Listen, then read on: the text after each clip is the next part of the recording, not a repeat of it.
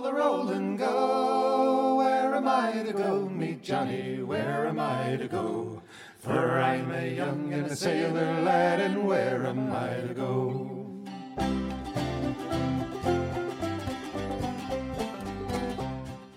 Welcome to Where Am I to Go podcast. I am so grateful you have chosen to listen to me and to go on the travels and see the things and go to the museums that we have managed to go through for the last two seasons. I have really enjoyed doing this podcast, and I hope you stick with me. It makes me happy to know that people are enjoying what I do. On another note, I want to make sure that everybody knows that we are on Facebook at Where Am I to Go podcast. We have lots of pictures. We have places that we go that we don't do podcasts on. And we have lots of things to see and think about when you decide you're going to travel or if you're just interested in learning about different places that we go. Also, we have an email account at where am I to go podcast at gmail.com. And if anybody has any comments, ideas, thoughts, you are more than welcome to email me there and I will do my best to answer and we'll see where everything goes this season. I've got some neat things lined up and I hope everybody is ready to go for a museum tour ride. Today we are in Tucson, Arizona, and we are at a museum that I am excited as all get out to be at. I've been to this museum two times before because it is such an awesome museum and because it's just got so many cool things. It's the Safari Club International Wildlife Museum. Is that correct? International Wildlife Museum. International Wildlife Museum. And, and I am here with Amy, and Amy's going to be our tour guide through this remarkable place. And so let's get started. Okay, Amy, uh, tell us a little bit about your museum. All right, so welcome to the International Wildlife Museum. Uh, we were established here in Tucson, Arizona in 1988. So 34 years now, this month actually. We opened in February of 1988. Okay. Yeah. The building you saw walking in is, it looks like a castle. It does look like a castle. We were remarking how beautiful the building is. Yeah. So that's actually modeled after a French Foreign Legion um, that our founder, C.J. McElroy, visited while he was in Africa. So it's not technically a castle, but a Okay. French Foreign Legion there. Yeah. So it's a pretty cool architecture, though. Okay. Yeah. And you guys are part of the Safari Club International, which is a hunting organization, correct? Correct. Okay. Tell us a little bit about Safari Club International. So they're like our parent organization, and they protect the freedom to hunt, basically. Okay. And mostly trophy hunting or all hunting or? All hunting. Yep. Okay. Yeah, all across the world, and there's chapters and members all over the world. Okay, and something that I guess we- may touch on it on the way is uh, the monetary aspect of, of hunting and fishing and the way that it preserves wildlife Mm-hmm. versus deters or, or harms wildlife. And the preservation aspect, I know that we got a little bit of a, a room on that. Now, when we pulled in here, the admission price was really reasonable. Your, your $10 admission uh, for normal adults, and they, there's discounts for kids and, and for seniors. But also, if you're a Safari Club International member, it is Free. free. We like free. and I'll tell you, for ten dollars, this museum is unbelievable. The amount of I, I can't even imagine the amount of money that you have in this museum with the taxidermied animals that we are going to go see and, and some of that kind of stuff. So let's head on in. All right. So the first room we're going to walk through is uh, the Theodore Roosevelt room. So we started off with this room because he was one of our forefathers of conservation. He's really one of the first people who started thinking that way during that time period and started thinking about setting aside land and wildlife for future use. Because before him, there weren't a lot of laws or anything regulating the take of wildlife. And so it was kind of like a free for all when everyone came over here from Europe, you know, when wildlife was owned by royalty over there. And, you know, the common people couldn't hunt or anything. But when they came over to America, it was like, wow, this is all free for the taking. And so there's no thought to preserving it for the future. So Teddy Roosevelt was one of those people who kind of thought about that in a different way and started setting aside millions of acres of land during his presidency to preserve for the future. Well, and he also started the national monuments, the national parks, and a lot Mm-hmm. Of those times, of, types of things. He was also a very avid hunter. Right. And uh, another little story is Smokey the Bear kind of came from uh, from his So actually, the teddy bear. the teddy bear. Excuse Yes. me, not Smokey. Yeah. So teddy bear, yeah. So he was out on a hunting trip um, with a with a party of people, and everyone in the hunting party got a bear, a black bear, and except for the president. They didn't want him to fail, so they went out and found an old black bear, tied it to a tree, and said, "Here you go, shoot it." And he was like, "No, I'm not going to do that. It's not sportsmanlike. It's not ethical." And so toy companies got a hold of that story, you know, went to the news and everything, and they started making stuffed bears and calling them teddy bears. Because they were cuddly. Yes. Okay, and as we walk into the the, the uh, Theodore Roosevelt room, you have different pictures of conservation, different pictures of things, but right in the middle is a great big rhinoceros, Mm-hmm. full-mounted rhinoceros. yeah, so he is actually not one of Teddy Roosevelt's um, mounts or anything, but he used to be in our entrance area Right. actually, and then we remodeled, and so we needed somewhere to put him. And where can you put a full mount rhinoceros? Not many places. So Right. he fit in here, and he fit with the Teddy Roosevelt theme, though. So this is where he went. Now we do have a rhino head in an upcoming room that Teddy Roosevelt did hunt. Oh, really? Yes. Wow. So we'll see that in later on in the tour. But what a remarkable way to start off your, your Right. tour of the museum with an animal this massive. Right. Yes. So, okay. So it's nice that you can get up close to these animals and you can see their actual size. Whereas, Right. you know, if you go to a zoo or something, you can see them, but it's usually from a distance or they're hiding and sleeping and you don't see them at all. Right. And you've got a zebra head mount and a little uh, little deer from Africa and a buffalo. You got a buffalo coming through the wall. The front legs are through and the head's through, and also a black bear in this room. And then lots of different uh, posters and sayings and stuff by, by Teddy Roosevelt. This Right. is really nice. Yeah, so it kind of goes on a journey through his lifetime. So it's a time timeline of his life and what he did for conservation and wildlife. And one of the cool things that you'll notice as we go through the museum is that some of the animals have barriers around them and Right. some don't. And the ones that don't, we want you to touch. We want you to experience. How cool is that? Yeah. So you so like we're coming into an area here where you have a, a javelina, Close. Wild boar. a wild boar. Okay, A little bigger. we, we've got a wild boar. It's just standing here out in the open, and, and I guess it's open for kids to pet and, and feel what a what a wild boar's hair feels like. Exactly. And uh, the story we like to tell kids is that a long time ago, uh, when people didn't have toothbrushes, they actually used to use wild boar hair to make toothbrushes out Did of. Did they really? Yes. So, okay, of course, the kids are like, "Oh, that's gross," you know. But it's a great. They'll remember that. Oh yeah, yeah, and it's kind of bristly. So okay, and then we have. Uh, I'm I'm gonna misname these animals as we go through, and I'm explaining them. You correct me. Okay. I have no problems being corrected on everything or anything I say that's that's right or wrong or whatever. But we're standing here looking at some leopards that uh, are full mounted on. Uh, there's a, a baby or a juvenile it looks like, and a and a full grown one, and they're standing on a log platform that's kind of overlooking as you come in here, and then you turn and look just to your right, and there's a lion on the charge, full mounted, ready to jump off the top of the wall and spring on you. Right, yeah. So this is kind of a cool entrance you come into.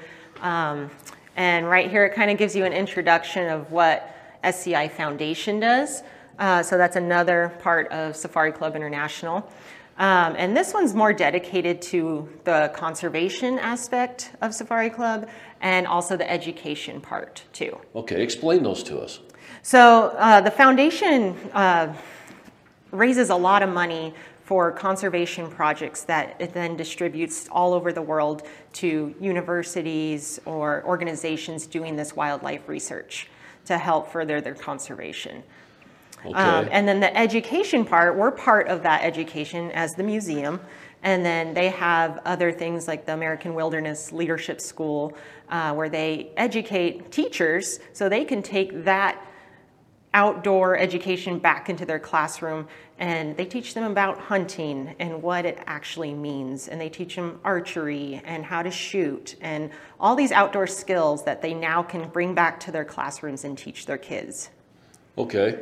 And you guys, because of your members, because of their love of hunting, because of their love of wildlife, I'm sure that you've got a lot of people that are just uh, photo- photographers and that type of stuff that belong to your organization also.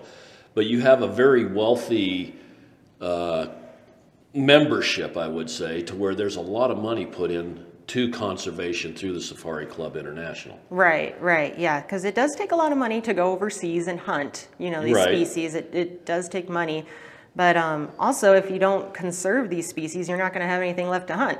So Right. that's kind of why it comes full circle. Okay. And that's, I, I think that's important to remember. You have a lot of groups like PETA, and I'm not going to say anything bad or good or whatever, but they are all on save the animals, but they don't have the finances or the or the funding to be able to do what you guys do on a worldwide basis with the conservation of animals and their habitat and everything else. There's a big difference between preserving an animal and just I don't know what the word really is running around with a sign saying don't wear skins. Right, right, yeah. And, you know, as sportsmen, we actually conserve, we use it wisely, and they want to preserve, which is to save everything. Um, but conservation means to use your resources wisely. So that's what, you know, hunters and fishermen want to do. They want to use it wisely, and they want it to be there for future generations, too. And they want the populations to thrive Absolutely. in, in yeah. a in a ecosystem that allows them to do that. Right, right. And hunters, you know, believe it or not, they love the animals that they hunt. They really do. And it doesn't go to waste, and we can talk more about that later. Okay. But it's all used and it's it's just a great part of human history is hunting. Right. Okay, and then we, we come to a display where you've got several skeletons a snake skeleton, a cat skeleton, mink skeleton, rat, pigeon, frog, fish, so that people can see what's on the inside as far as the skeletal makeup. This is a really neat display. Yeah, and a lot of people think that snakes don't have bones. And I ask them that question all the time, and I get the majority of people saying, no, they don't have bones. But now you can clearly see that how many bones they actually have, and then compare the different sizes of bones throughout the animals, and then, of course, the giant elephant leg bone at the bottom. Okay, and how many bones does a snake have? I, I you don't know. counted? Not they that didn't one. assign you to count the bones in the snake. no, It looks God. like about a thousand. yeah. Okay, and as we come into this gallery, So on one side of this room, we have um, it dedicated to, to mammals and some characteristics that they have. So one of the things we talk about in this room are horns and antlers. And Okay. which animals have horns, which ones have antlers, what's the difference? And then we have a huge display of horns and antlers that you are allowed to touch. Because they all look different. and, and explain the difference between horns and antlers. So antlers are made out of bone, and animals that have antlers are the deer family. So that's deer, moose, elk, caribou, and they are branched. So they kind of look like tree branches if you look Right. at their head. They're branched. So that's the easiest way to tell a horn from an antler. Antlers are branched, horns are not. Okay, So they're made out of bone, and the animal sheds them every year and has to regrow a whole new set. Okay, So horns, animals that have horns are sheep and goats, bison, buffalo, antelope, and those are made out of keratin. So same stuff as our fingernails and hair. And those stay on the animal their whole life. They don't shed them like the antlers get shed. okay. So a little bit, some of the differences right there. But one's, they're both bone, one's bone and one's basically a keratin hair type whatever Right, product. right. Yes, and as we come into here, we see two full-mounted mountain goats. We see a bighorn sheep, an uh, oryx, a pronghorn antelope, like what you see in Wyoming, Arizona, Nevada. We've got a moose. We've got several really nice deer. We've got uh, uh, zebra and a warthog and a lynx and a walrus and another bighorn sheep and a buffalo and a javelina. Wa- Cape Buffalo. So these are all just, well, some of them are full mounts, but uh, a lot of head mounts showing the different animals with their horns. Now, what would you consider a tusk like on the, the walrus? So the tusk is made out of ivory, kind of like an elephant tusk. So it's actually like a big tooth. Okay, but so it's not really considered a horn or a- Right. it's it's just uh, okay. Yeah, yeah. And then you have a full mounted uh, porcupine over here that's all ruffled up. Yeah, so we have an African porcupine and a North American on display next to each other, so you could tell the difference. Um, the African porcupine has actually over 30,000 quills on its body. Really? Yeah, and the quills are also made out of keratin, just like the horns. Oh, really? Mm-hmm. I was not aware of that. They're also hollow, correct? Yeah, yeah, and, and then next to it we have a, a hippo skull. Oh, and is that what that is? That hippo skull is actually over 100 years old. And so you can see the, the giant teeth it has and everything. And even though they're herbivores, they have those flat molars in the back. You can see that. But Right. the, the teeth up front are used for protection and defense. and I hear they're really dangerous animals. They are, yeah. Yeah, one of the most dangerous in Africa. And then this is the skull out of a killer whale. Wow, that thing's it's it's big. It's probably two foot across, three foot long. Has some pretty gnarly looking teeth. I thought it was actually a crocodile Yeah. skull when I saw it, but it's killer whale. Yeah. And then and then you got a uh, armadillo. And an armadillo, yeah, it's just showing the end of the variety of mammals in the world. That and we got some cool. touchable artifacts, some hair and fur that you can guess what it is, skulls on the back, so you can look at their teeth, see what they eat, and then our scat board, which is a favorite of kids, because Okay. you can go guess who left that behind. Right, right. I can get to be a poopologist. yeah. and then as we come on over here, we see a, a bobcat in a. Uh, the best way to describe it would be like a 50 gallon aquarium, but uh, they've got a lot of mounts in here that are behind glass and in rooms that are glassed, and they have different uh, situations set up. And this one happens to be a bobcat faced off with a rattlesnake. And the rattlesnake's coiled, ready to strike, has his tail in the air, and the bobcat's trying to figure out how to get dinner that night. Right, yes. So this one we kind of use as an example of uh, before, which is underneath, you have the, the foam molds of the animal mounts and the pieces that go into making the taxidermy And this is for taxidermy, Correct. and so she's talking about the taxidermy form. And then above, like you just described, we have the finished mount. So in taxidermy nowadays, they mainly use these foam molds and they can carve them and shape them into whatever animal they need to mount. Then they take the real fur or the skin of the animal and stretch it around that piece of foam, sew it up, insert the plastic teeth and eyes and everything, paint around the face, make it look as lifelike as possible. And it looks like it can walk right out of the exhibit now. Oh, it does. It, it looks very realistic. And I guess another little point to make with this is when you see a deer mount or you see a goat mount or bighorn sheep, the hunter that shot that more than likely took the meat home and ate it or uh, had a big barbecue with their friends or something, but that meat got used. The animal was not just killed for its horns and wasted. Right, yeah, we don't support that at all. Um, we like the, the use of everything, and in different countries, if you're hunting overseas, that meat is then donated to the local villages and everything there, um, so that, and believe me, they leave nothing to waste there. Right. Yeah, That is, I mean, that's an awesome part. You've got you've got a lot of money to go hunt these animals, but at the same time, there is not waste. The the animal is utilized. Right, right. And I've I've heard from people that, you know, when somebody's got an elephant hunt or something going on, that the people in the villages, they know and they're lined up ready to go and go skin down that elephant and take bowls of meat back with them. Right. I've I've heard the same things. Okay, now we come on into the next room. It looks like we're in a bird room. Yes, so this is our bird room. So we kind of showed you the features of mammals in the other room with the hair and the, the teeth and the horns and antlers and everything. Now we talk about characteristics of birds, and then we have some examples. We have Harris hawks up here, which is a bird that's native to Tucson. Right. And they're kind of unique because usually birds of prey are solitary. Okay. These guys live in family groups. Oh, really? Yes, and they hunt in groups, and so that kind of you know gives them a better chance of survival when you're living as a family group. Okay.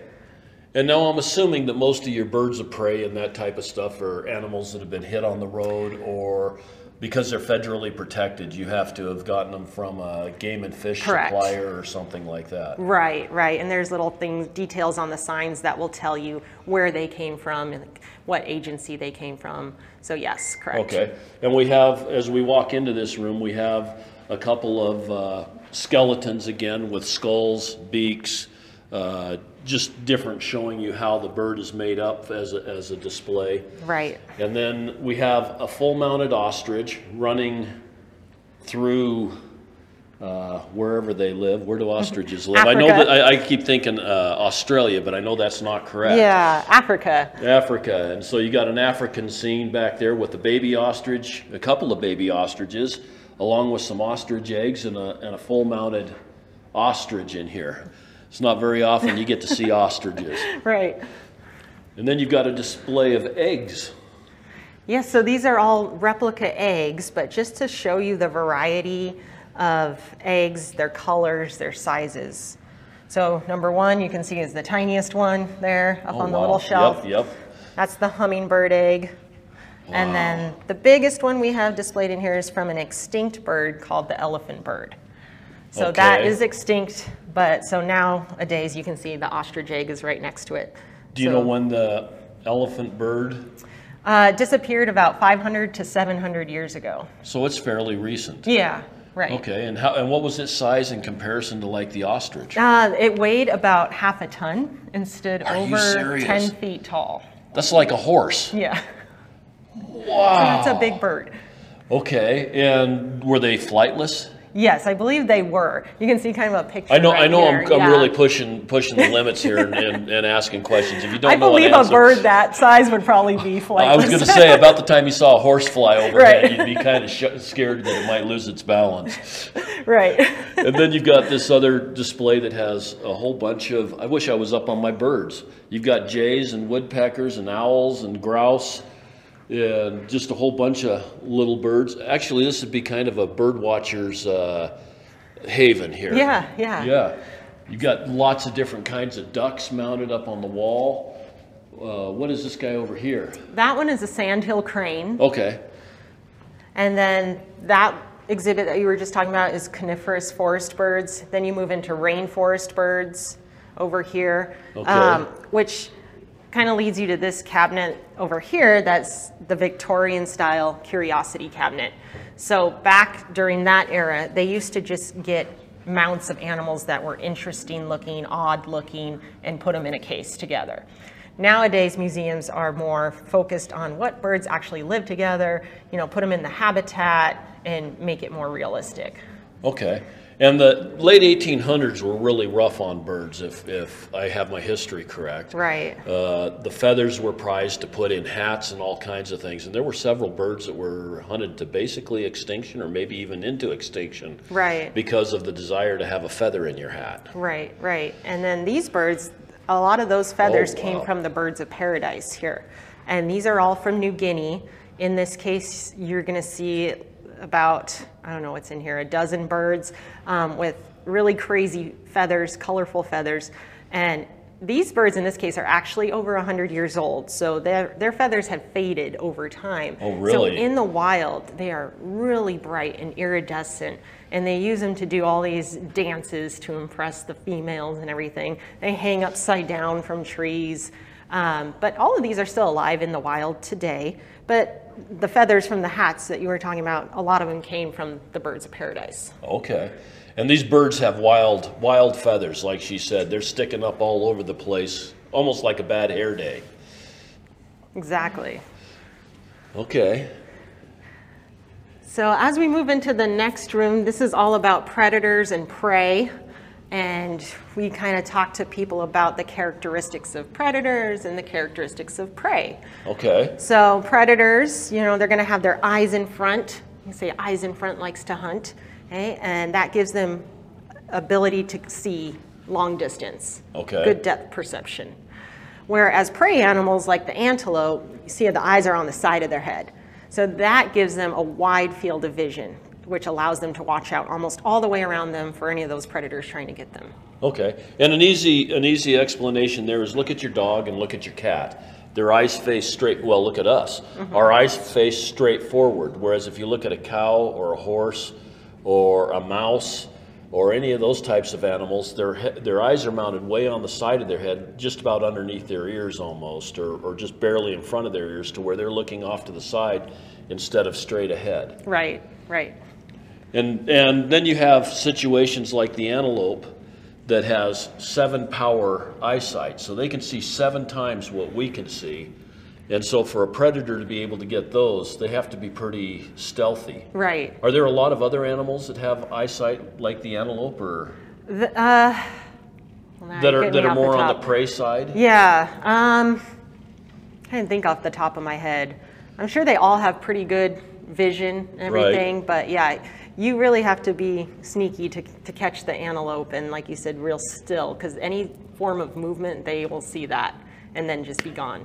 And they are the fastest mammal in North America. Right. So they'll run about 60 miles an hour for short bursts and Okay, Yeah. and, and, and in here, as we walk in, we see an antelope, a very nice antelope. The horns are, he, he- he's trophy, uh, it- with a mountain lion sneaking up on him. Again, this is full mounted. We have two coyotes that are looking into a log pile, looking for some sort of prey. We've got an ostrich uh, with a hyena stealing one of its eggs. Uh, we've got uh, are those honey badgers? Honey badgers, Honey yeah. badgers. We got two honey badgers taking on a snake, and I'm assuming that's a poisonous snake because they go Yeah. after the poisonous ones, right? right, the cobra. Yeah, Okay. that's a cobra. A cobra hanging in the tree.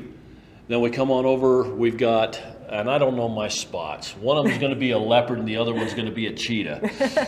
Both leopards in this case. and one leopard is carrying a deer that is dead. It's a small deer, and the head's drooped down. I mean, very realistic scene. He's walking out across the branch, and another one has a leopard that's after a monkey of some sorts. What kind of monkey? a baboon. A baboon. See, okay, I'm really showing my true my true ignorance here. I'm, I'm skilled at this. And then on the other side, we have a bobcat that's fully stretched out, like he's reaching to the sun with one leg on a rock, grabbing a quail. And another uh, one here has a gray wolf uh, looking at a squirrel in a tree.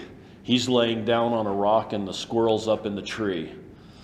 And then we have some other wolves that are taking down a caribou, which would probably be an Alaskan scene. You've got three wolves with a caribou about three quarters of the way down. One wolf's got a hold of a back leg, the other wolf is jumping up on top, and the third wolf has a bite on the neck. And these are all full mounted, actual sized animals that are in these different scenarios. And you can see this, uh, and, and it's just like you're there. Right, yeah, and then the murals in the background really help too. Right, yes. They've got the, the Alaskan mountain scene in the background. You've got a herd of caribou in the scene. You've got a uh, hawk or an eagle flying, uh, all snow covered, and very impressive. I, I just love the way that this museum uh, has their displays, and it's in such a realistic form. Okay. All right, so I don't know if this was here last time you visited, I don't know if it was either. but this is one of the world's largest jigsaw puzzles. And Oh, really? It is 33,600 pieces. And it's a kind of a mural of different animals, a lot of African animals in kind of a rainforest scene. Um, but we had a guy come in and that just loves to do puzzles. He'd have to. He had this puzzle that he wanted to donate to us. So he put it together in about seven sections, glued those sections together, drove it all the way down here from Northern California. Oh, wow. And we mounted it on a large backboard. I think this one's about 19 feet long. I was going to guess 20 and, And- four foot wide. Yeah. And so we did that, and then we took about 10 people to get it up on the wall and nailed into the wall. But And- you don't know it's a puzzle just standing by back here looking at it. It looks like a mural. But when you get up close, you can see how tiny the pieces are. Wow. And it's got gorillas and orangutans and water buffalo and birds of every kind flamingos and zebras and cheetahs and maybe even some leopards, since I don't know the difference between the two, and giraffes and all kinds of birds in the trees. I can't, I'm not a puzzle person. When it says three to eight years on the back, that's how long I think it's supposed to take to build it. Uh, I can't even imagine. A pe- how many pieces did you say were in this? This one is 33,600, and it took him five months to put together. Yeah, this one here would have to say on the back 50 to 70 years before I'd ever get it done. And then it- it's, it's mounted on the back wall, but this room is just impressive. You got some puzzles for kids to do uh, that are smaller. They're, they're like uh, 50 piece puzzles, and I'm sure they could do them in a semi short amount of time. But you've got this butterfly display over here that has some really cool looking butterflies. You've got a tiger that's all springing and ready to, to pounce on you. There's a hippopotamus shoulder mount, along with an, uh, what's that thing called? A lechwe? Uh huh. Okay, I got that. A lechwe and an oryx and a wildebeest and a kudu. They're all shoulder mounted, but then you've got a spotted deer underneath that's a really nice looking deer uh, that's full mounted. You've got a full mounted lion. You've got a full mounted leopard and a cheetah. Is that a cheetah? Close. I got to see a cheetah. Come on, a We'll see. jaguar. Okay, it's Yeah. a jaguar. I'm going to get my cheetah here someplace. Yeah. and then another really nice butterfly display with what, probably 15, 20 big butterflies in all different colors. You've got blues and and kind of opalescent and turquoise and browns. And then beetles. Holy smokes, look at the size of those beetles. These are a Goliath beetle and a Hercules beetle. And a little little sunbird. Now, is the sunbird like a hummingbird? kind of. It looks that way, but a little bit different beak and everything. Um, but then next to it, we have a pangolin, I'm glad you said that because I was looking at it trying to figure out how to pronounce that word. which is like a scaly anteater from Africa. And it's a, it's fairly small. It's about the size of of maybe a chihuahua or something. Yeah, there you go. Yeah. And, then- then these guys up here, the morpho butterflies, they're really cool because they're called the ghosts of the rainforest. Okay. And in South America, so you're, if the butterfly's flying through the rainforest, you'll see the bright iridescent blue and purple colors. And then when it, they land, they close their wings and they're brown on the backside. So when they're flying, you see them, and when they land, you don't. They look like a leaf or Right, something. right. They blend Wow. right in, which these are excellent examples of camouflage too, which are some giant insects from the jungles of Malaysia. We have a giant stick bug and a leaf bug. So they're actually mimicking other things to blend in. And when she talks about this giant uh, stick bug, it's probably 12 inches long. And uh, there's another uh, praying mantis type looking bug that's, what, four and a half inches long. And the leaf bug looks like a, a big leaf off of a cottonwood tree or something. And then you've got this other little critter down here that's full mounted. It's called a loris. And boy, it's got some big eyes. Yeah, so he's definitely has good night vision. yeah, he's he's a small animal. It'd be like a, like a kitten almost. It's not much bigger than a kitten. right. And But uh, good tree climber, night vision. and you can get right up next to all of these. They're in a glass. A lot of these are in a glass case or behind a, a barrier, but you can get uh, within two feet of these leopards, or even the the little loris or any of those because they're just right there. Right. And then we've got a giant panda that's in a case with a bunch of bamboo, again, full mounted so you can see the actual size. Right. That's another one of our animals that's over 100 years old. Oh, really? Yes. Wow. And were most of these animals donated to you, or Yes, so they were all donated, already taxidermied, so nothing was killed to put in the museum. okay? So they have to be donated like this, and then they fit them into the exhibits or built the exhibits around what the animal is doing. Okay, that sounds good. So many of our animals are between 30 to over 100 years old. Okay. So the taxidermy lasts a really long time. It does, and it looks fantastic. And then we've got uh, uh, three bison in here. We've got uh, two full-mounted big bison, a calf bison, and then they've got the skull with the horns on a prehistoric bison, which is extinct. But uh, I would assume that it'd look like about a 2,000 pound or 3,000 pound longhorn steer. Right, that's what it looks like, yes. It- it- how, it- how big were they? I don't know how much they weighed. I'm gonna have to look at the sign sheet here. I don't even know if it says. I'm pretty sure that it, that they must have been a whole lot bigger than what we're used to seeing as bison, just because everything was bigger back then. Right, and this was kind of during the ice age, and of course, everything, you're right, was bigger back then. But that's a that's a huge skull. Yeah. Wow. And where did you get that? Do you know? That's actually a replica. oh, okay. So that was that was made. But I will show you a, a real fossilized giant deer skull coming up in a couple rooms. okay. Yeah. And then we've got a full-mounted bighorn sheep. We've got a pronghorn and a turkey. Now these here are all. I guess just about everything in this area right here is all uh, uh, North American animals. Right, right. And wow.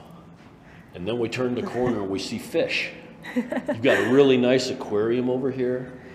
Yeah, so this we added probably, I think it was 2019 we added this aquarium. And um, so we focus on talking about coral reefs in this area and conservation of them. And then all the corals in the aquarium are live corals Oh, as really? well. Yes. And then you've got lots of fish and, and everything else in here. These aquariums take a lot of maintenance, don't they? They do, yes, yeah. So daily maintenance, you know, cleaning the glass, this, making sure the sand is okay, um, adding the water, purifying the water, and then we have a service come in monthly too that does a real deep cleaning on it. Oh, really? So yeah, it is a lot of work. Huh. It's beautiful. It's, it, you've got waves going through there somehow, or currents going through there. Right. Because all of the uh, sea anemones and, and sea plants are all waving in the in the water, much like what you'd see a tree in the wind. Right. And you, just- the more you, you know, you just stay still and you look at it, more fish start coming out of the rocks. Oh, really? Just like in nature, they're a lot, they're pretty shy and they don't want to, you know, be exposed too long. But if you stay still, you'll see other ones start to come out. There's one Okay. called a big-eyed squirrelfish in there. I don't know if you can see him. He's Oh, in that yeah. little pocket. Yep, He's yep. got a really big eye. Yep. And then we have burrowing fish that you kind of see how the sand is pushed up in the middle. Right. They're creating tunnels and little homes under there, and they actually look like eels. They're called engineer gobies. So Okay. the more you just kind of sit and watch, the more you see. I think that's kind of the case with everything. You can sit over a meadow or a canyon. If you just sit there and be quiet, all of a sudden you'll start seeing birds and maybe a deer will come out. Or you know, it's it's just really a lot of fun sometimes to just sit and observe. Right. And then you've got a, a quite a quite a well, I guess you've got two sailfish and uh, dolphin that are mounted on the wall here in the in the underwater conservation area. Right. And you're standing under a, a hammerhead shark. Oh, there we go. I didn't look up. Dang, I almost got eight. okay. And Yeah. We come on over and we got a rhinoceros that uh, is made out of buttons. Yeah, so this is a pretty cool art piece that a local Tucson artist did for us. And she uses recycled materials to build the, the body form. Okay. So the inside of the body is made from like water jugs, juice containers, and she just cuts them up and forms them all together. Really? Yeah. And then she sews buttons together to cover it. So he's covered in, I think, over 12,000 buttons. And it took her about six months to make this one. Now, did she get to meet the guy that did the 33,000 know, piece right? puzzle? They should get together. they both have way more patience than I would ever have. Oh, yeah. Yeah, and this thing's probably stands two foot tall and is about four foot long. Uh, looks like a rhinoceros, but it's made out of buttons. How cool is that? Okay, and then we've got above it, we have uh, rhinoceros. Uh, you've got, what, three different uh, types of rhinoceroses along with a couple of skulls? Right. So we have the white rhino, and this is actually Teddy Roosevelt's rhino from Oh, really? 1908. Boy, Or it, looks, nine, it still looks like it's in perfect shape. Yeah, so that's a white rhino. The middle one is a black rhino, and the last one's an Indian rhino.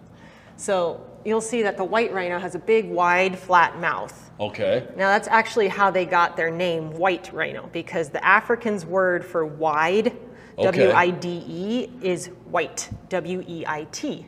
So Okay. people confuse that as saying white, like the color. So that's how he got the name white rhino. Not Okay. necessarily because they're not white, obviously. and they're in the southern part of Africa for the most part? Right. Okay, and then your black rhinoceros covers a lot, I guess, a lot of the same territories, Yes. all except a lot wider territory. And what's specific about the black rhino? Just more a darker color? Yeah, and I don't know if it was named in just to um, distinguish it from the right white rhino, you know, to call it a black rhino. I'm not really sure, but the horns you can see are a lot different. I was going to say the horns are really long on, on the black rhino, along with a, a secondary horn that's back more towards the ears. It's just about as long as the front one, whereas the white rhinos is just a, a short little horn behind. And, then you've got the Indian rhino that just has a single horn. Right, right. And then the Indian and the black rhino both have the pointy lip. So those guys are browsers. They grab leaves off of Like a horse. Yeah, well, yeah, like more like a, a giraffe with Okay. its tongue, you know, or um, a deer. But and the white rhino has a big, wide, flat mouth. So that's a grazer, like a cow, eating Okay. grass off the ground. Okay. Wow. I didn't know there was three different kinds of rhinos. Yeah, Oh, and then we turn around. We, we, we turn around and we're shocked again. There's an African scene with a with a uh, Secretary bird. secretary bird. I guess he's keeping track of things and writing it all down. Yeah, so they get their name because their feathers in the back of their head kind of look like pencils or pens that a secretary would stick in her hair or behind her ear. Okay. And then we've got two more f- uh, full-sized, uh, full-mounted rhinoceroses standing in here, and they are the white rhino. I can tell by their lips. I'm, I'm learning. There you go. And then a couple of uh, warthogs. Bush pigs. Bush, okay, bush pigs. So yeah, they're a little bit different with their, you'll see in the next room, a warthog and a bush pig next to each other, javelina. So kind of the similar, not that javelina is a pig, but And then on, on this other side, we've got golden takins. Tell me about those. So these are kind of, they're called a goat antelope because it's kind of like a, a mixture of the two animals. And they are from India and Asia, um, the Himalayas around there. Okay. And there's two full-mounted ones on rocks. Uh, really cool-looking animals. Really kind of a, a golden color. It's, it's their hair is very golden. Right. Okay. So this, Holy smokes! Look at this room. Wow. What don't you have that's uh, mounted in here? right, I know. We come on in. You see, you, as you walk in, you see a wolf fighting with a, a caribou. Uh, the caribou's got his horns down and, and is trying to defend itself from the wolf. But as we get in here, there is, I'm going to just take a wild guess, 300, 500, 500 maybe, uh, different mounts. This room is a, is a big room. It's, it's uh, 50 by 50 maybe, 40 by 40, something like that. They've got full mounted moose. They've got, uh, or head mounted, they've got full mounted moose. Head mounts, they've got grizzly bear, polar bear, uh, full mounted. They've got a full mounted tiger. They got a couple more uh, grizzly bears, a lion chasing a gazelle, a full mounted uh, uh, tiger, just a full mounted giraffe. How do you, and a, and a head mount of a, two full mounted giraffes and a head mount of an elephant. I, I, my, every time I turn around, I'm seeing something else that's just so cool. The whole back wall is, is bighorn or sheep of some sort. They're sheep of the world. Sheep and goats, yep. Okay. Yeah, so we kind of have this room organized so you can. Oh, good. Yeah. So on this I've, I've just skipped all over the place in a totally unorganized fashion. that's okay. We'll bring you back. so this wall is all members of the deer family. So that's the deer, the moose, the elk, the caribou, and those are the ones that all have antlers on their head. Okay, and you've got mule deer, you've got black-tailed deer, you've got white-tailed deer, uh, cows deer, is that right? Coues deer. Coues, okay.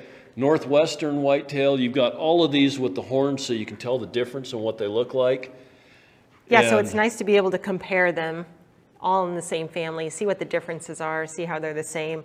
And then right in the middle is the giant deer, which lived during the Ice Age. And that is actually the real fossilized skull and antlers of that Really? animal. Yes. And is that what they call the Irish uh, elk? Yes, correct. Okay. Yeah. And we're gonna we're gonna see another one of those. We're gonna see a That- That's one of of my absolute favorite uh, mounts here. Yeah. But that yeah, the giant deer or Irish elk is just an amazing animal. You have to look it up on Google just to get an idea, and then come here and, and get the full the full spectrum. Yeah. Yeah, it's huge. The antlers weighed about 90 pounds. Really. Yeah. Okay. And then you've got moose up above the deer, and a nice collection of moose. There's what seven or eight different moose, and they're all di- and they're all different moose. Yeah, so they're a little bit different subspecies. You've got some from Europe, I guess, and uh, Canada and Alaska. Alaska. Yeah, Wyoming. wow.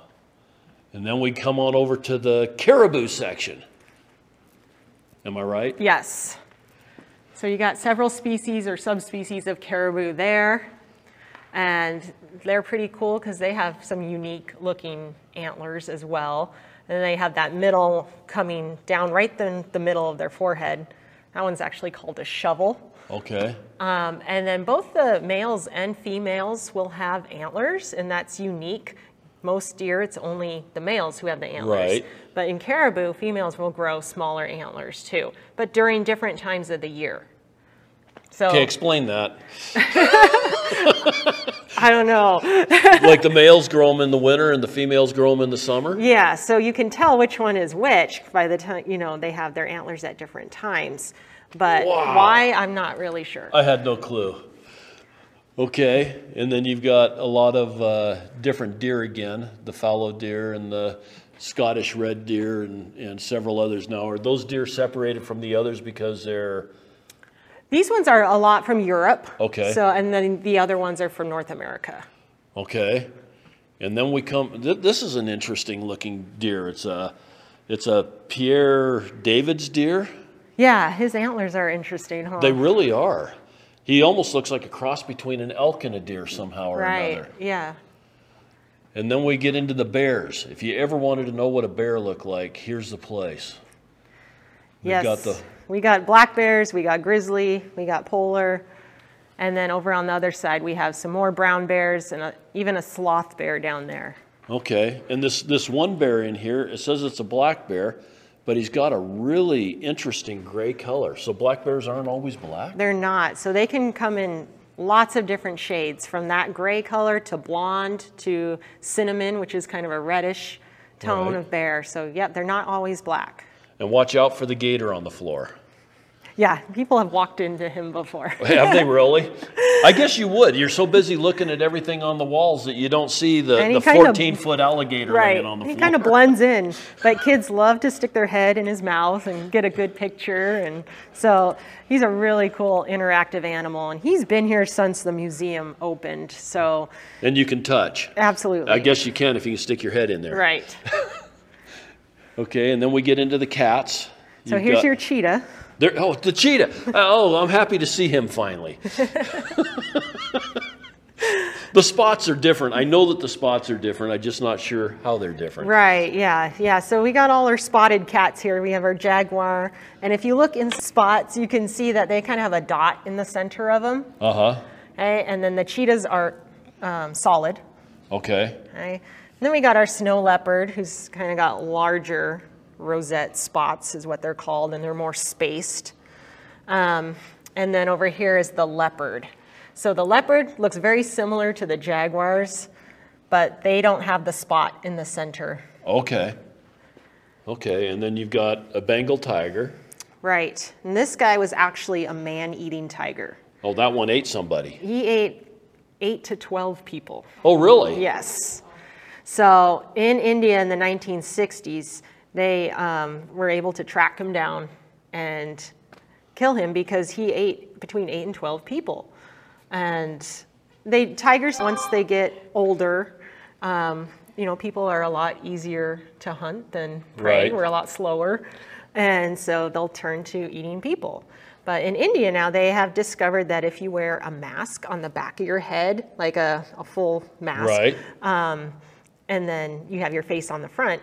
So tigers don't like to attack from the front. Okay. So if you have a face in front and a face in back, they're less likely to attack you. So they found that out.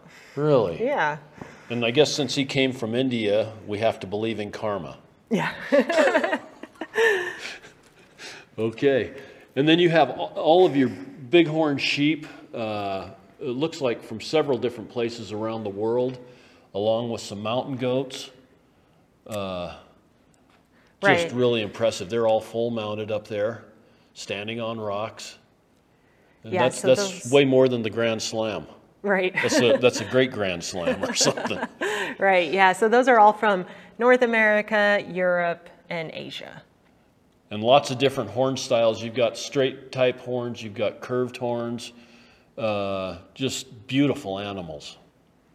So that's the one of the ways you tell a sheep from a goat is to look at the horns. Okay. So if it has curly horns that curl around back towards its eyes, it's a sheep.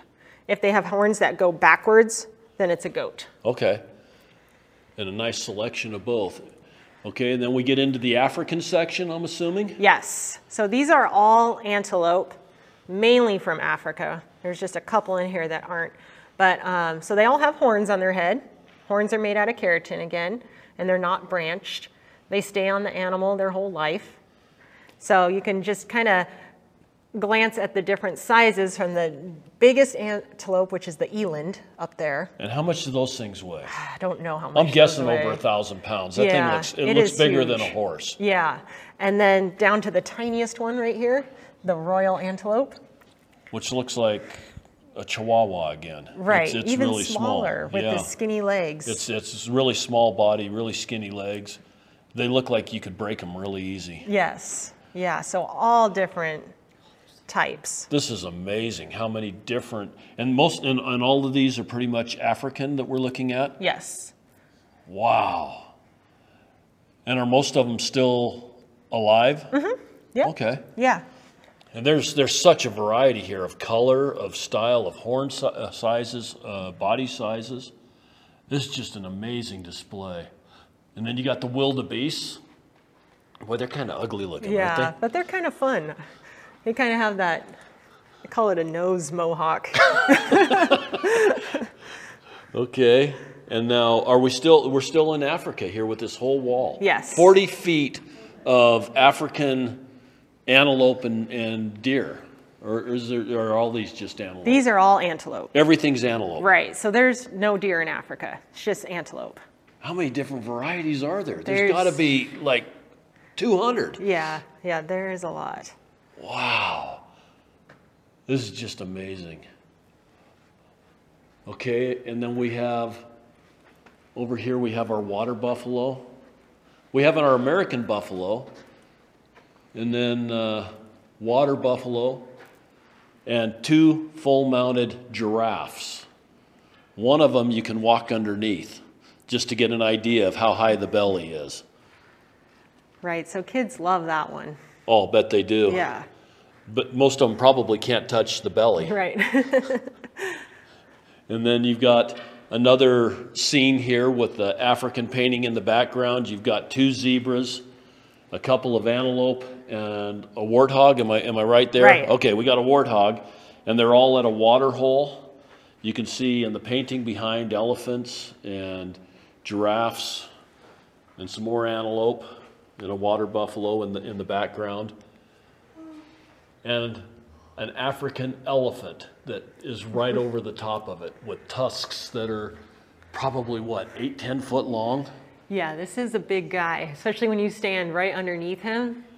I mean, that's full size. And it's, and it's just a head mount. but you got the big ears, you got the tusks. Those tusks are huge, almost as long as his as his trunk. Yeah. Just amazing. Okay, and then we come on over here and we've got another one of your silhouettes in a in a jungle with three full mounted uh, help me Bongos. bongos oh yes yes these are bongos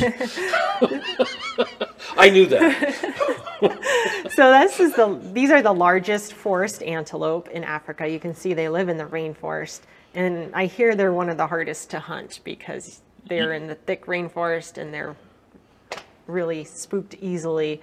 Um, and then you got a tiny one down here.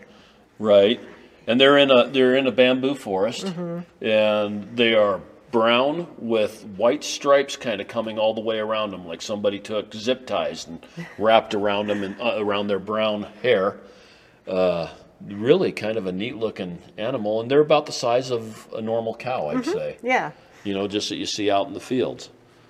Okay, then we come on over here to this display, and we have all kinds of different skulls from lots of different animals. We've got the spotted hyena, we got a tiger, we've got a kit fox, a gray fox, a hognose skunk, uh, a grizzly bear, European brown bear, so you can see all the different uh, skulls and what those skulls look like. But tell me about this sickle knife and, and this belt with all the little cones on it. Yeah, so these are just artifacts that were donated to CJ McElroy, our founder, as he traveled throughout Africa. Um, and then some of the, the knives and things in this case and the other case by the door, they were recently donated to us um, by somebody else who was just a collector of Oh, them. okay. Yeah, So this is just a, a collection. right. How cool is that? Okay. Now, is this the way out? We're, No, we're going to go out this way. Okay, okay. We're going to go look at some more stuff. So this giraffe actually has a kind of a cool conservation story behind it. Um, so he is the top male in his herd over in Africa, and they realized the herd was not growing. And so they were able to find out that he was actually sterile, Okay. but he wasn't letting any of the other smaller males breed either. So they made the decision that they had to take this one out of the herd in order to allow the herd to grow. So, Conservation. again. conservation. So this one was hunted over there in Africa and um, brought over here in 2013. We got this Okay. one. Okay.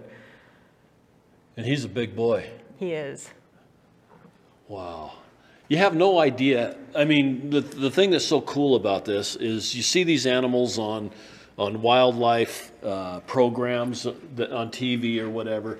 You have no comprehension of what a polar bear looks like in comparison to you until you're standing in front of the thing five feet away.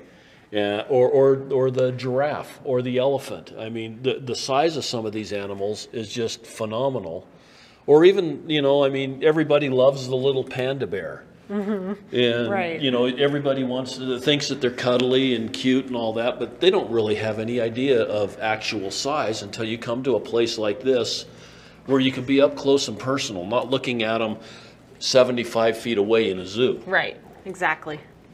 Okay. And here we've got a couple more of your uh, dioramas that have, uh, you've got one of your African antelope being attacked by two hyenas. And here again, we've, we've got the prey hunter uh, aspect going. It's, it's, it's a part of nature. Right, right. This is what happens out there in the wild. And hyenas are actually predators more of the time than they're actually scavengers. So a lot Okay. of people think, you know, they're always stealing prey from lions and everything, which they do, but about 70% of the time they actually kill their own prey. Oh, really? Yeah. Okay. And they don't put anything to waste either. They can digest bone, horns, hooves, everything. Really? So they have the strongest stomach acid of any land animal. So they can eat whatever. Wow, I was not aware of that. They also have super strong jaws in order to, To break, break through those. stuff. Right.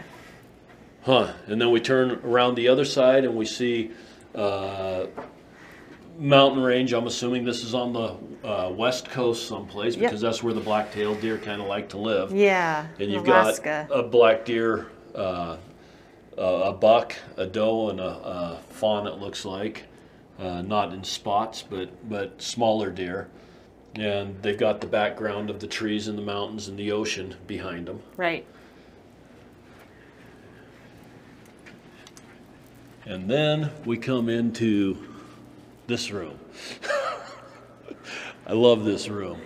In the middle of this room, we have a mountain that's what, 50, 60 foot high? 32 feet only. Is that all? Yeah. How come it looks so much I bigger? don't know. And it's got it's got sheep and goats uh, full mounted all the way around it. It's it, it's got how many how many sheep and goats are on here? There's got to be about 24, something like that. And it's it's all rocky. There's they've got a, a quail up there. They've got other birds and animals.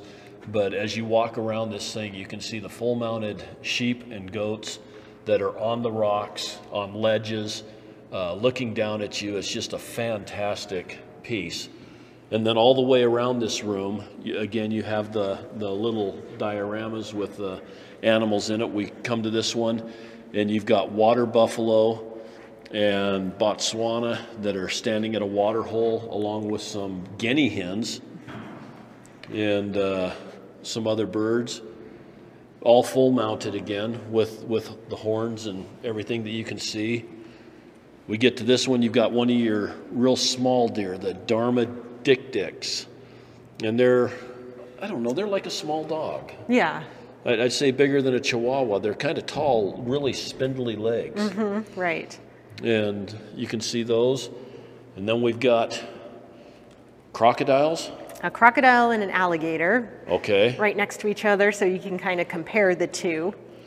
And you can see that the crocodile has a much pointier snout than the alligator, who has a rounder Right. snout.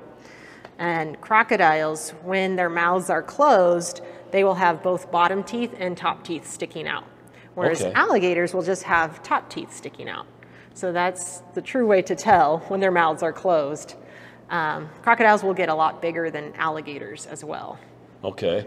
And which ones do we have here, like in Florida and So we have the American alligator in Florida. We also have an endangered species called the American crocodile.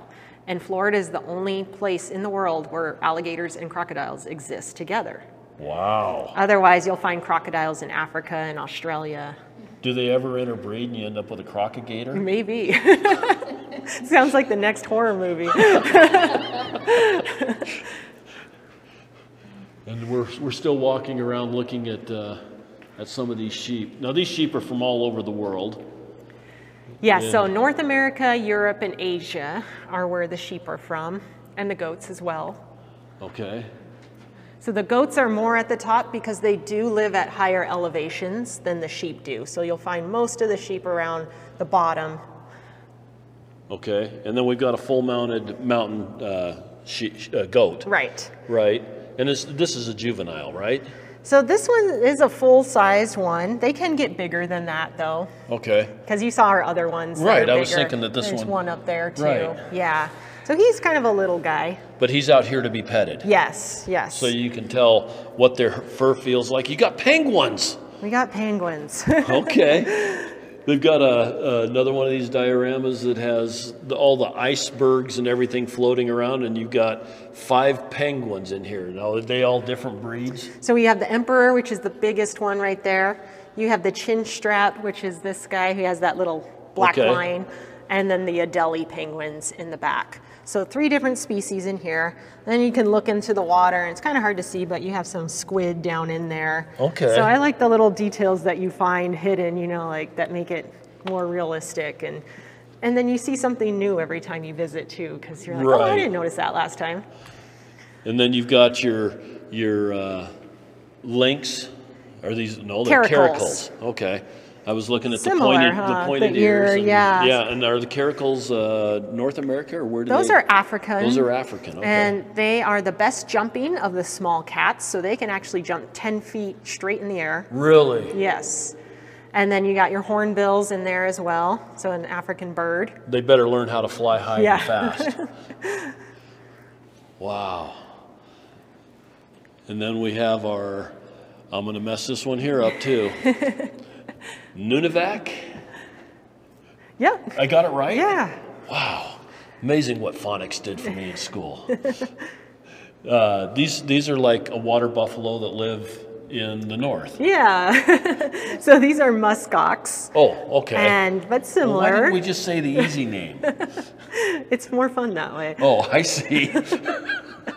But you can see how thick their fur is. You can actually feel how thick their fur is because we have one. This full mounted Right. for kids to touch. Right. And if adults want to touch it, you guys can, can do it too. Yes. Right. So they have super thick fur because they live at the the Arctic Circle up there, um, and they're super protective of their babies.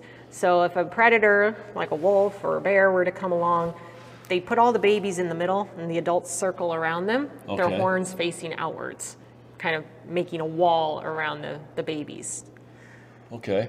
And in this one, you've got a little uh, bird. It's a ptarmigan. Ptarmigan. Ptarmigan. Ptarmigan. Yes.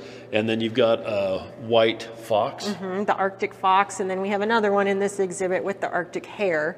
Okay. because they both change their colors during the different seasons of the year. So, you know, during the winter, they're white to blend in. And you can see the hair in here is Right. starting to molt out his white hair and get that brown hair.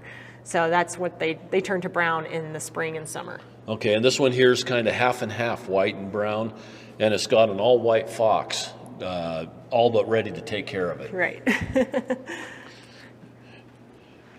Okay. And then we have a couple of these Steenbok uh, antelope. Again, I'm sure from Africa. right. And then we've got the lions. You've got two uh, male lions that are pulling a sneak on a couple of antelope. One of them is looking back at the lions, and you've got a small bird, which is a black-bellied korhaan, uh, all kind of in this in this scene. Again, I, I love these scenes because you can come up on them, you, you, you see, you know, it, it looks like they're in the wild. Right. And, and you're actually watching things and, and get the idea of size and stuff. Right. Oh, Aardvark. Yeah, Which he's is- fun. he's, he's a pretty good sized critter. I, you know, he's what, the size of Like a big dog. Big dog, medium dog, yeah, yeah. But he's called um, an earth pig as well as a nickname, earth Okay. pig.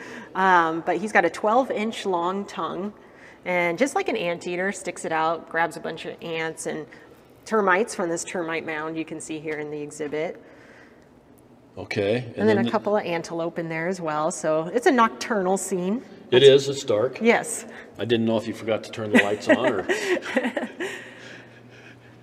and then we've got a wolverine. And those are pretty rare. So these guys live up in the Arctic and Alaska as well, and um, they're the size of like a medium dog, but they're pretty ferocious. So they're brave enough to go steal food from wolves and bears. Really? Yeah. So they're not afraid. They they don't back down or anything. They also have some in Wyoming and Montana and the, and the northern states. So, uh, but they're, from what I understand, seeing them is next to never. Yeah. Yeah. They're pretty elusive. Yes. And then we come to a fishing scene in Alaska where the Alaskan brown bears. Right. Okay, I'm, I'm doing all right here. the Alaskan brown bears are eating salmon. Uh, they've got five different bears in here from a little tiny cub on up to a really nice sized bear. And uh, one of them has a salmon in its mouth, and there's a, a fair sized cub and a really small cub fighting over a salmon in the corner over here. And then again, you have another uh, brown bear that is out where you can get right up next to it. There's a salmon laying down at his feet. And is this one one to touch or one to leave alone? This one we leave alone just because of the barrier. So, Okay. but yeah, but you can get right up close to him. Oh yeah, yeah. You could stand face to face with him without any problem and see how big these things really are. Right.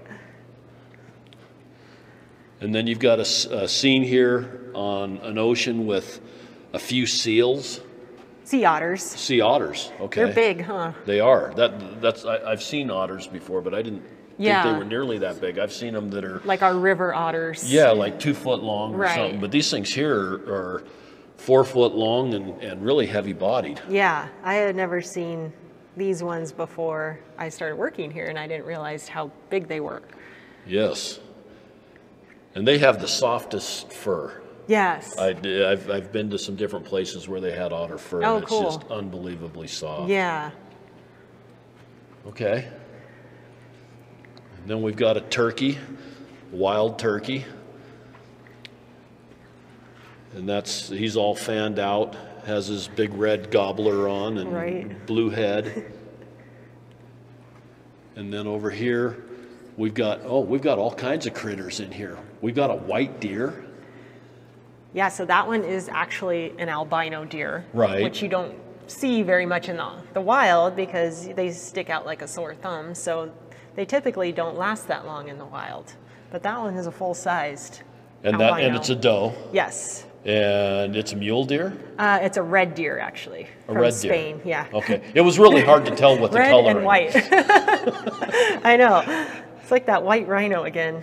And now, is this a red deer that's next to it? Yes. Okay. Yeah. I was going to say the horns don't look like uh, horns of anything here in North America, really. Yeah, that's kind of kind of like a small elk. So yeah, it's, it's almost elk hornish. Yeah. And then you've got a, a couple of big goats. Mm-hmm. And looks like a grouse, another grouse. Right. Okay. Yeah. Uh, my, my guesser's doing a little bit better here. and these are all from Spain? Yes. Okay, that's interesting. And so there's a, a Spain uh, background as far as painting. Yeah, I don't know that I've really ever seen any of these, but I like the white one. Those red Yeah. eyes are. They did a good job I with the know, taxidermy. yeah. They've done a fantastic job with the taxidermy on all of these. It, they all look very lifelike. Yeah, they really have. Okay, and then we come on over here and we've got a fox sneaking up on a few quail. And this is a North American Right. scene. We've got a red fox, uh, mountain scene behind, and the fox is going to get its quail. Okay, and then what are these? These are called spring hares, Spring hares. which they kind of look like a cross between a kangaroo and a rat. And they are from Africa. Okay, and they're about the size of a, of a rabbit, I guess, with a super long tail. Right. And then in the corner there, you got a mongoose, Okay. which is kind of hard to spot, but again, a nocturnal exhibit. And now these spring hares, how, how far do they? They're kind of like a gerbil, maybe, a, a supersized, a Supersized, supersized gerbil, gerbil, yeah. a rodent of unusual size. and so they're able to jump, spring pretty high and stuff. Yes, yeah, Wow, they're an interesting looking critter. they are. And then you're back to the, we're- your first one. Okay, So we can head out the other side, and you've now seen animals from all over the world. So our next couple rooms are dedicated to animals that live here in Arizona. oh, okay, so Arizona specific.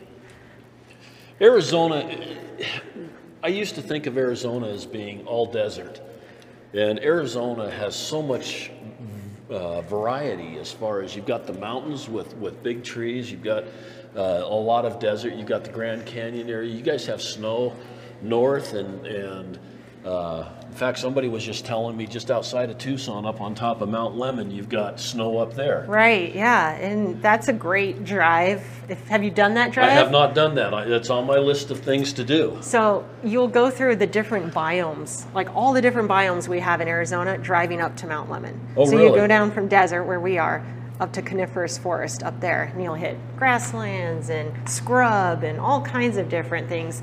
And there's a driving tour you can put on the radio Okay. or an app as you go up, and it will explain the changes as you go up. I think it's from the U of A um, that made that app. Okay. So it's pretty interesting. Yeah, that, that's on my list of things to do because Yeah. I've heard that, that everybody says, oh, yeah, you got to take a trip up Mount Lemmon.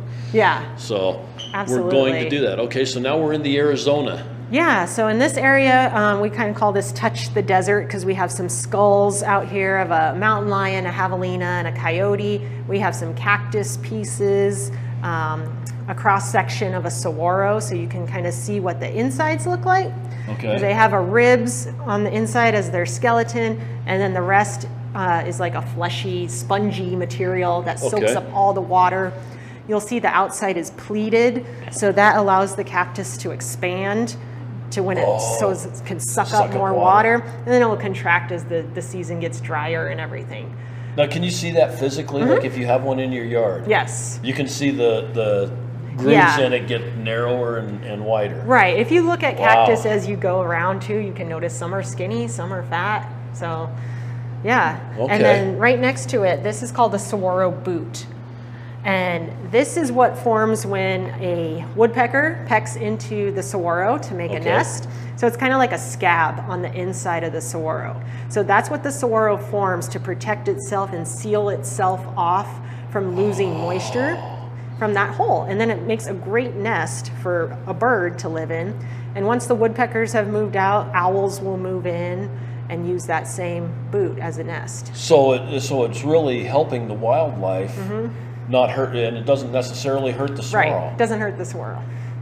Cool. Yeah. yeah, because I kept seeing all those great big holes in the Yeah. sides of them, and I was going, "Dang, it looks like something's just tearing that thing apart." I know. Some have a lot of holes, huh? And so this this gets fairly hard. Oh, it's super hard. Oh, so it is super hard. Even after the saguaro dies and falls down and rots, that will still be there. You can find saguaro boots. But like squirrels and stuff move into it too. Yeah, they might live in there too once it Wow. falls down. Yeah, That is really cool. They're an amazing plant. they are. You know, nature's amazing. It, just we're, we're looking at all these animals with their different defense mechanisms and stuff. It just it's just mind-boggling. It is. And then, of course, we have our rattlesnakes and our Gila monsters, which are some of our venomous creatures that live here in our desert. And Arizona has the most species of rattlesnakes out of any state in the country. So we got 13 species that live here. Okay. Yeah, we did a podcast at the Rattlesnake Museum in uh, New Mexico, Albuquerque, New Oh, cool. Mexico. I didn't know You there was a listen to- rattlesnake Oh yeah, museum. there's a rattlesnake museum, and Bob's one cool dude. That is cool. They've got Live rattlesnakes? Oh yeah. Okay. Oh yeah. He's got. Uh, I think he's got a hundred different varieties of rattlesnakes. I'd have to go back and listen to the podcast. There's a hundred or 120 or 75 or something, but uh, yeah. And Wow. they're all live, and he knows all about them. It's, Yeah. it's just fascinating. That is cool. So now we're nighttime in the desert. We walk into a tunnel, and what are we looking at here? So we are in our Sonoran Desert. A lot of our wildlife is nocturnal because it's so hot here during the summer. Nothing wants to come out during the day and look for food. Okay. So a lot of our wildlife comes out at night. So we got a family of javelinas here, and then another rattlesnake that they're kind of facing off with. We got a coyote. And you let your eyes adjust, you see a lot more. Right. Right. because this has got kind of a blue uh, moonlight type atmosphere in here. Right. So just all kinds of wildlife from the desert. Um, There's one of those big-eyed. What, what were they again? This guy's actually a ringtail. Oh, He's called well, a here ring- I go missing it again. He's similar to that one, but yeah, this is actually the Arizona state mammal. Is the Okay. ringtail. We got a fox here, An owl taking, uh, getting about ready to pick up a mouse. right? A jackrabbit, the big ears. Another coyote, kind of pouncing on some quail. Mule deer, An owl up in the tree. right?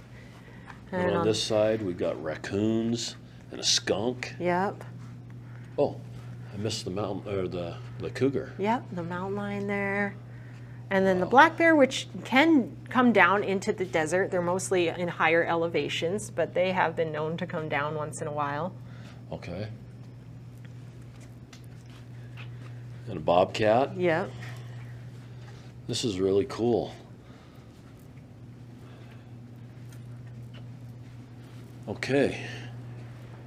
And then we come into the conser- another conservation room. Right. So this is kind of a timeline of conservation um, that happened in the U.S. in North America. So it's the North American model of wildlife conservation is kind of the the model we follow here in the United States. And kind of like I was saying earlier, when people started coming over here, there wasn't many laws regulating wildlife. So as those started to progress and, and pick up, you know, the National Park Service has created Forest Service in order to preserve lands.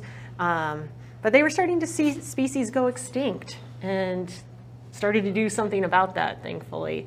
But um, I guess the buffalo would be the classic example. right, so that was almost extinct. Right. Yeah, and then with the proper conservation methods, they were able to repopulate areas with the buffalo, bison. So, kind of a timeline through history on And it that. starts at about uh, 1842 with uh, Martin versus Waddell Supreme Court decision establishes that it is a government's responsibility to hold wild nature in trust for the benefit of all citizens, resulting in the public trust doctrine. And you're going all the way on up to 2019 with President Trump signing a bill that protects over 2 million acres of land across the U.S., including designating 1.3 million new acres of wilderness for national monuments and protecting hundreds of miles of rivers. So, yeah, conservation's such an important thing. And then you've got a display here, uh, another conservation deal where they're reintroducing sheep. They reintroduced bighorn sheep into the Catalina Mountains here.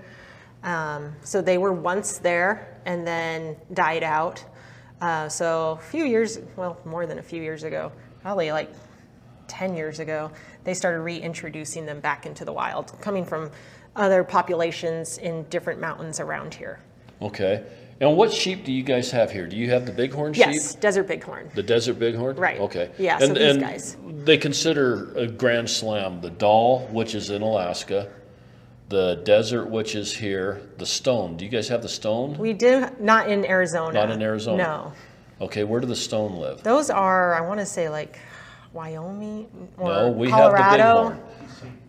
He knows. BC? I'm like, ask him. Okay, BC, and then so we got the Dall, the stone, the desert, and the bighorn, which is the one that's that's in Wyoming. The And- Rocky and- Mountain one? and- Yeah, the Rocky Yeah. Mountain bighorns.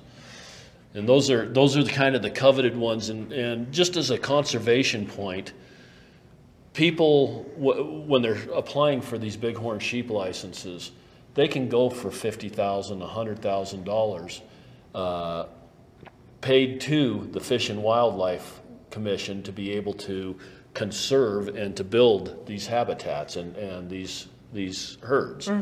I know like the governor's license, the governor's allowed to give out one or two licenses a year in Wyoming and he auctions them off and they go for outrageous money. But there again, it goes back into the conservation efforts. Right. So it's it's all funded by sportsmen and excise taxes on ammunition and fishing equipment and all of that stuff goes back into paying for wildlife.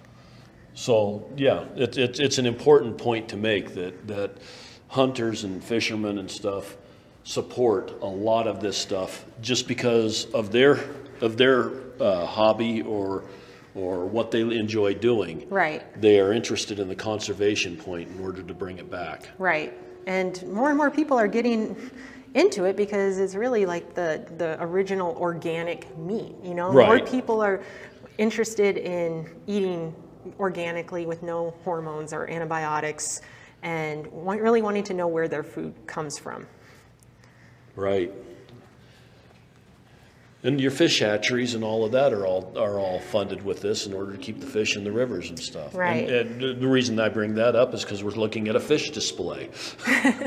Yeah, so kind of like you said earlier, Arizona has a lot of different types of habitats, not just desert. Right. So this section in the museum kind of walks you through those habitats. So you start down at the desert and you walk through some wetlands and stream areas with waterfowl and amphibians and fish. Um, and you got the sandhill cranes again, ducks, Several different types of ducks, beaver. beaver. And then on the opposite side, you have grasslands of Arizona. So you'll see some pronghorn and prairie dogs and ferrets, quail, snakes. So all animals that live in the grassland A habitat. baby antelope. Yes, They are really small. they are. And another nice big buck antelope. Now, the, the American pronghorns, both the males and the females grow horns. Mm-hmm. And the way that you can identify the difference between the males and females if the males don't have big horns is the dark line that comes down their jawbone. Right. So if you're traveling out across Wyoming, Montana, Nevada, Arizona, and you see antelope, it's easy to tell which ones are the males by that black. It's very definite black jawline. Yeah. And what in the world is this thing with its tail in the air? I've never seen one of those. This is called a coatimundi or a coati. That's why I've never heard of one. So they're related to raccoons, you can kind of tell. Right, they've got the striped tail. Yeah, but they're, they're pretty cool little creatures that live here in Arizona, and they'll live in big groups. And, Really? Yeah. And what yeah. do they eat? Uh, they'll eat plant material and then little lizards and bugs and all kinds of stuff. So, they're, kinda- omnivores. okay. But I don't know if you've been to Colossal Cave Nope. area. Okay, so there's coatis that live around that area. And in where's this in relation to Uh, Tucson? Vail, Arizona. So it's just southeast. Of here. Yeah, not far. I may have to go see if I can find some of those. Yeah, those are pretty cool. And then as you walk into this area, you'll walk into the forests of northern Arizona, so White Mountains and then Flagstaff, and these are some of the animals that live up in the forests. So wild okay. turkeys. You got your wild turkeys. You got elk. Mm-hmm. I've heard that some of the, the biggest trophy elk come out of Arizona. Yeah, yeah. Uh, it- from what I understand, it's a great place to hunt. wow. Okay, you've got a bear hibernating in his den. Mm-hmm. Now, Yeah. do bear hibernate in, in Arizona In where it doesn't get cold? I don't think they hibernate much, but yeah, he's just found a little hole to curl up in. Okay, and it's pretty neat because you see you see a bear den. Yeah. All with- the the tree bear roots coming through. and- Yeah. yeah. And then you take a step back in time. We take a big step back in time, but this step is awesome. It's like my favorite part of this museum. I tell lots of people about this place just because as we step in here, you're hearing the woolly mammoth, and they've got a full mounted woolly mammoth. Tell, t- where, where did you get this? So these are actually replicas. Okay. um, because we can't get real mammoth fur or giant deer fur. So they're It actually looks real. It does. It's actually horsehair. okay. So these are true to size though, and um, replicas of the woolly mammoth. The tusks were taken from, or they're, they're casts of actual tusks, and the antlers are casts of the, the antlers you saw in the McElroy room. Okay.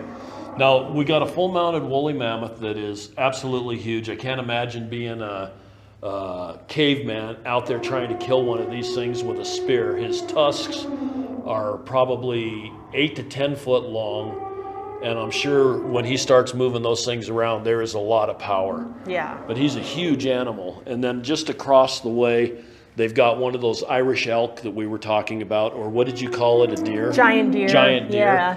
And the horns are like moose horns. They come out the side of the head uh, for a span of, that's got to be 15 feet, doesn't it? Yeah, yeah. They're huge. And the paddles on it are probably four foot in width with the tines coming out three, three, four feet. Uh, the animal is the size, probably just about then again the size of a horse. If you if you added another length on a horse, you'd have the body size of what this animal is. I, and they show trees in the background. I have no idea how this guy would get through a set of trees. Right. So he wouldn't have lived in a, a thick forested area. Oh heck no! He'd have been stuck in a in a thin forested area. But it, it, this is just an amazing display to see the size of what these animals would have been. They're Right. huge. Right. And then I guess that pretty much takes us on through till we get into your cafeteria and your uh, and your Theater. theater Right. and your gift shop. Correct. Yeah. Yes. So in this last area, we Oh. do have the biggest jigsaw puzzle here, the 42,000 piece. Oh, I thought the other one. That one was just a mini one compared to this one. Holy smokes! So that one was 36,500. This one's 42,000 pieces. And this features monuments and animals from around the world. And you've got a lot of uh, like the Eiffel Tower and the the big Jesus in uh, Rio de Janeiro and uh, Mount Rushmore, Hollywood, different mountains, just different scenes from all over the world, along with a lot of different wildlife. Wow, that's a and that and that that's how long? That one there's got to be This 25 is feet long. Yeah, 25 feet long. And again, four foot wide. And so, how long did it take? The last guy took five months to put that together. How long did this guy take? This one was actually faster for him. He took four. Mo- it took him four months. Oh, really? He found this one to be easier because the last one had a lot of jungle and leaves in it, so it looked a lot of the same color. And then this one he said was easier. So it only took him four months. Oh, That's doable, right? and then you've got some other wildlife puzzles. up. Yeah. Is, did the same guy do the that? The same one? guy. He donated those to us as well. So Now, does he get these custom made? no, you can actually find these online to buy. You're joking. No, you just got to have a room big enough to do them in. And four months And of that. nothing but doing right. a puzzle. Right. And again, you've got some full mounted animals in here that uh, uh, are touchables. Right. You've got a bear. You've got. Uh, help me again. Is that a Leopard. cheetah or a leopard? That one's a Oh, that leopard. Okay, and a warthog. Yeah. And a little antelope.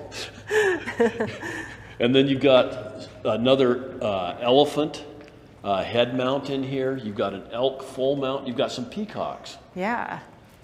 and a giraffe neck mount. Then you had a bunch of masks as we walked in, African masks. Right. So that was just a, another collector that donated those to us. Okay. And another little bird ca- uh, uh, display. We have a lot of our insects in this room. So if you remember coming maybe about 10 years ago, seven to 10 years ago. And they were in the first room that we went into. right. Yeah. So I was wondering kind of what happened to them. Yeah, we changed that out to Teddy Roosevelt, so we brought all them in here. Um, so we still have them, all the butterflies and the cool beetles and And we're talking big beetles. Some of these are would would easily fit in the whole palm of your hand, Mm-hmm. and you wouldn't want to close it. And then we got a And- couple live ones over here in these cases. And this one is our giant desert hairy scorpion. So we have this little flashlight that you can use. and- Oh.